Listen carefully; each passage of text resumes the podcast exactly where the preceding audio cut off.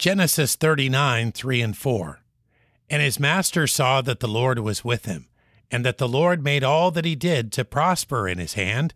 And Joseph found grace in his sight, and he served him, and he made him overseer of his house, and all that he had he put into his hand. Men who are faithful to the Lord make good employees, and are often the first to be promoted for their diligence. The attributes of a godly person are even recognized by the lost, especially in the context of business.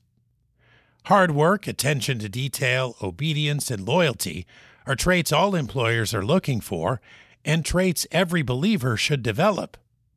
Let us not fail to also acknowledge God's direction. Joseph had certainly developed righteous character, but it was also true that the Lord had a purpose in mind. No one will ever know what may have happened if Joseph had not been sold into slavery. What we do know is that God used this man's character in the midst of the slavery. We seek to build character not simply for the sake of success, but to glorify God. Genesis 39, 3 and 4. And his master saw that the Lord was with him, and that the Lord made all that he did to prosper in his hand. And Joseph found grace in his sight, and he served him. And he made him overseer of his house, and all that he had he put into his hand.